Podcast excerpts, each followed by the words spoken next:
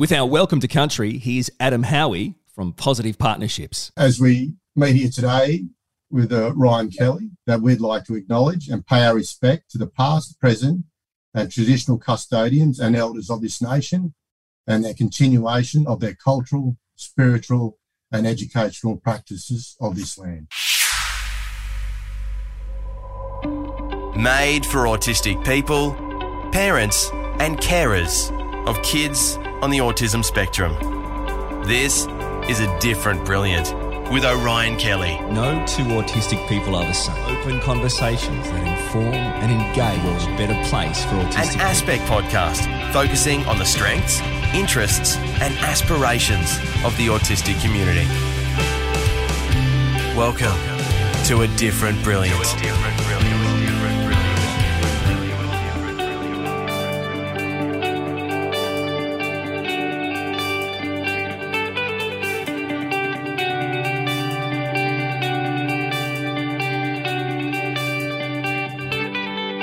Welcome and thank you so much for listening to A Different Brilliant. I'm your host, Orion Kelly, and I'm autistic. Now, my purpose is to inspire, inform and entertain you through focusing on the strengths, interests and aspirations of the autistic community. A Different Brilliant with Orion Kelly.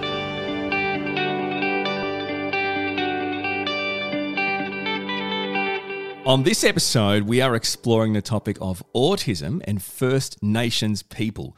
My guests are Adam Howie, a proud Bardi man, and Emma Dresens. Adam is the Aboriginal and Torres Strait Islander Schools and Community Program Coordinator for Positive Partnerships, and Emma is the Manager of Diverse Community Programs at Positive Partnerships. Emma and Adam, thank you so much for joining me. Thank you very much, Orion. And it's uh, lovely to be here. Just for those listening, let's just talk a bit about Positive Partnerships in a nutshell. Guys, do you want to just quickly talk us through this? Tell us a bit more about Positive Partnerships. Positive Partnerships is a federally funded project and we have been operating since two thousand eight. So we have literally supported thousands of parents and teachers to build relationships between home and school to support young people on the autism spectrum. We're very privileged and grateful to work alongside multiple reference groups that include our Autistic Advisory Group, our National Aboriginal and Torres Strait Islander Reference Group, and our Multicultural Collaboration Group that guide all of the work that we do. And Positive Partnerships is delivered by Aspect Autism Spectrum Australia. Now, in two thousand nineteen, Positive Partnerships and Macquarie University found in the report We Look After Our Mob that, that Aboriginal and Torres Strait Islanders are one point eight times more likely than other Aussies to be living with a disability. Yet there's almost no published research about autism and these communities.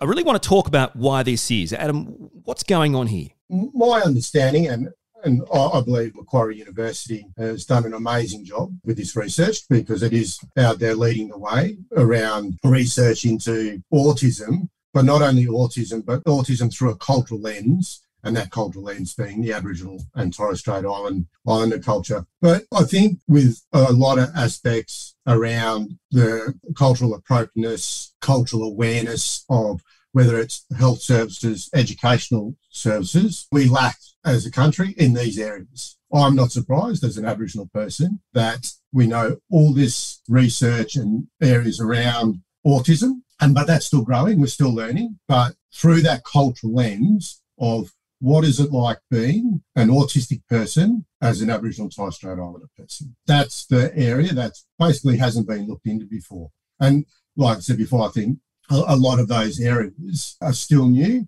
and it just needs to improve. So sadly, living in Australia, those things are improving and I just think autism is falling into that basket and that research using a cultural lens around that research. Yeah, frankly, it's astounding and unacceptable from my point of view. Number one, yeah. The fact that everyone knows this makes it even more unacceptable, in my opinion. The, the, so the study is fantastic. It's brought it to light. But come on, look, we need to make this happen. There's, as an autistic person with an autistic son, I know how hard life can be, the challenges you face. I can only imagine from just being a human living and breathing with basic common sense that it must be many times harder for Aboriginal people, Torres Strait Islander people who are autistic, to be an autistic person. I don't know. I'm sorry, Adam. I'm, I'm ranting. I'm just really, I'm frustrated and, and upset. No, that's right. And it's completely understandable. And it is frustrating as an Aboriginal person who I am not autistic, but my wife and I have an autistic daughter who's our foster daughter. And she's an Aboriginal. And through her view of the world, she sees her culture in a different way than I see culture. But to me and my wife, Emma, that doesn't mean she doesn't love and respect her culture any less than I do. Yeah. She just comes at it from a different total angle, which I find amazing. Different brain, and different perspective, right? And this is the stuff, God knows, she, she could be the key. Her perspective could be the key to what we've all been waiting for, right? People right. don't realise this. She could bring a nation together. How, how, do, how do you know? How do I know? Different yeah. minds, different perspectives. Anyway, I want to get to the research. So let's talk a bit more. Let's kind of unpack this. What do you think the research actually says about some of the issues that Aboriginal and Torres Strait Islander communities experiencing when accessing autism services? Well, I think, one, the, the research shows that Aboriginal families and, and Aboriginal Torres Strait Islander families, that the first thing they want from a school and their young person at school who is autistic, they want their child to be safe. That's number one. Secondly, is the importance of culture. So they want the school to respect that culture, whether Aboriginal, Torres Strait Islander or, or Torres Strait Islander culture. And thirdly, one that, that I think as, as a parent of an autistic child, is that I want the school to recognise my daughter's culture, but also to recognise her autism and then help her thrive and encourage her to be uh, what all she can be, basically. I think that's the most important bit that comes out of this research, is that what Aboriginal and Torres Strait Islander families want from their school. And through the research, also they discuss better ways to engage with Aboriginal and Torres Strait Islander families from a school's perspective. Another important point is the recognising of their culture and the importance of their culture to their family, their community and themselves, recognising autism, but then the school going on and bringing those two together, the culture and autism, to ensure that they have as many chances at that school and just become a part of that school environment to allow them to move through the school system. Emma, we've digested a lot here and you've digested a lot. Is there anything you wanted to add at this point? I guess just listening to Adam now, I, I, I can hear the words of Elise Muller in my head, who is an autistic Aboriginal person and an incredible advocate for different educational experiences for people on the spectrum to have their culture represented. I know she's spoken about being able to be Aboriginal and being able to be autistic, but not both at the same time, that there were support services for autism, for her individual learning plans, strategies. There was cultural support, but there was no overlap. So I think it, it really highlights that that is a very real experience in the Australian education system for people on the spectrum. Yeah, I know, Adam, you sometimes described it as walking in two worlds, that there, there isn't that partnership or that melding of, of support to make it holistic for that person. Further to that, Emma, Orion, is we have the, the, the study also recognise and highlights through Aboriginal and Torres Strait Islander people, that we have to increase knowledge of autism within Aboriginal and Torres Strait Islander communities. You're not going to do that with the standard stuff that's around at the moment. It's got to be accessible. It's got to be fit for purpose. It's got to... It's got to be accessible. It's got to be culturally appropriate. Yes. It's got to be developed with and for Aboriginal and Torres Strait Islander people. And with accessibility, that's not only, it's got to be available online, it's got to be in a culturally safe space, it's got to be available when they go down to a medical service, but also, more importantly, it's got to be talked about and yarned about within a community. That's right. What autism is, what it may look like for their child,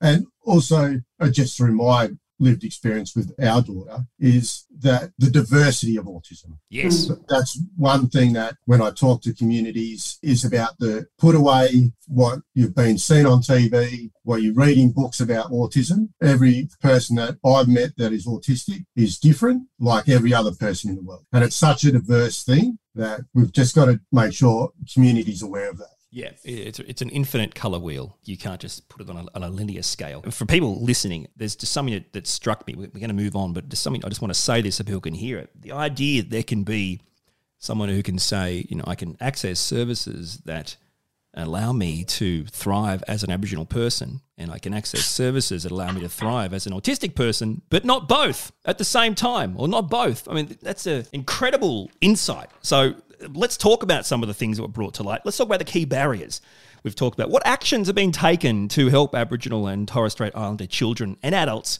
on the autism spectrum to understand the diagnosis and, and get the supports that they may need, exactly the kind of challenges we were just talking about? I think Anne could most surely speak to this better than I can about what may be our bias, but what Positive Partnerships, I think, does a good job in overcoming those barriers. Yeah, I think that's where that homeschool partnership really comes to light. I think that the barriers, some of them are systemic and, you know, some of them are institutionalised, and they're really big challenges that we, we need to explore within our country. But I think in terms of the work that Positive Partnerships does, that is our goal, is to reduce some of those barriers and challenges for families. One of the programs that we support within community, My Child, My Student, brings parents and teachers together for a, a few days to really focus in on, on the young person, get to know them, get to learn more about what life is like at home and in community, and then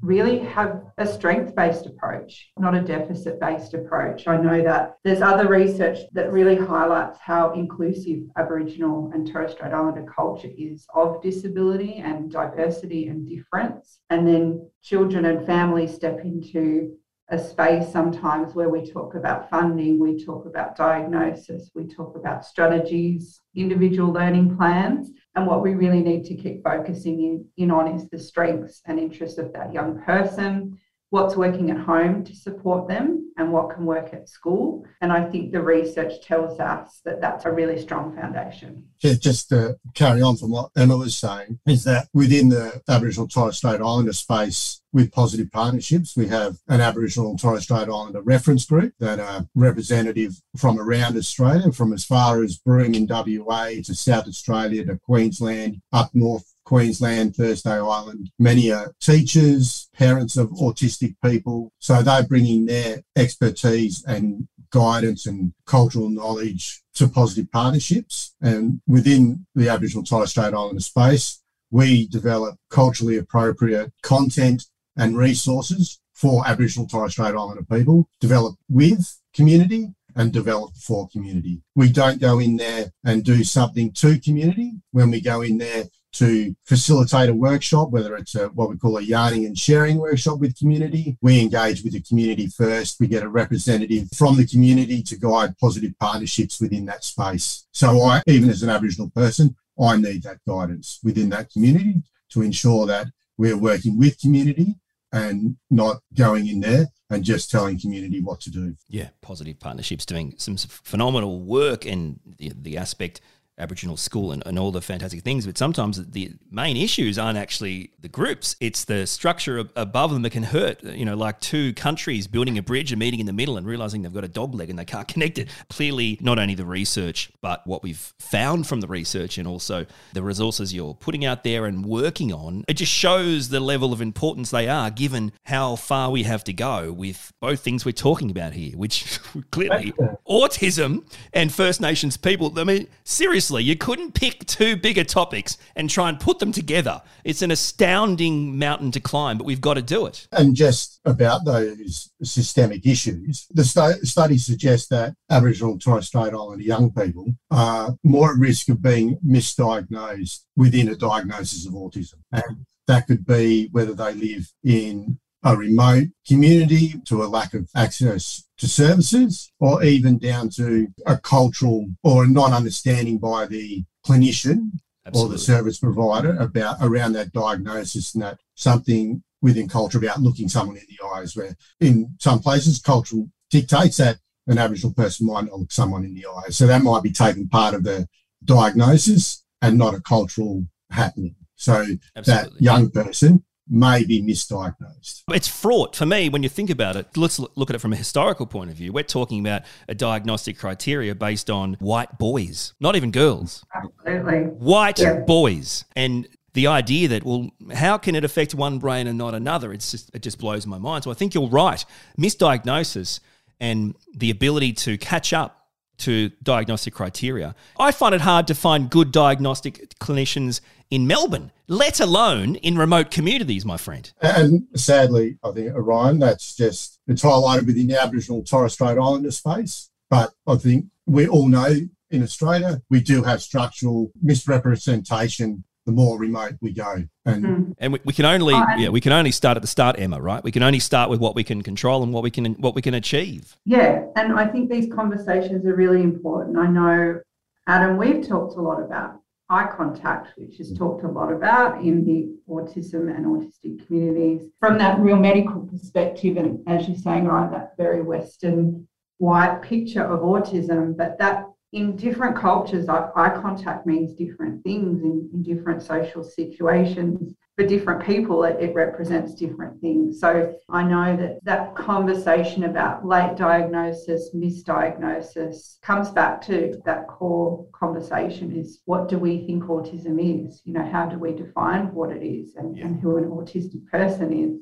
And I think that going back to the research, it's wonderful that it exists. We're, we're very proud and privileged to have collaborated with Macquarie Uni, but it only was published in twenty twenty. You know, it's the first piece of research about autistic children, their families that are Aboriginal in Australia. Which is fantastic, which is groundbreaking. But based on those recommendations, though, Emma, where are we at? What other recommendations have been made following that research that we need to kind of push forward, action needs to be taken, we're working on now? I guess some of the ways that the research finally happened are part of the answer, I think. I mean, I think more research is needed, definitely. The research took place, it was supported also by the First People's Disability Network, which are very much sitting within that human rights space and, again, incredible advocates for First Nations people with, with disability. But the families that came forward to share their story have had a relationship with Positive Partnerships, a trusted relationship over a period of years through our work out in community.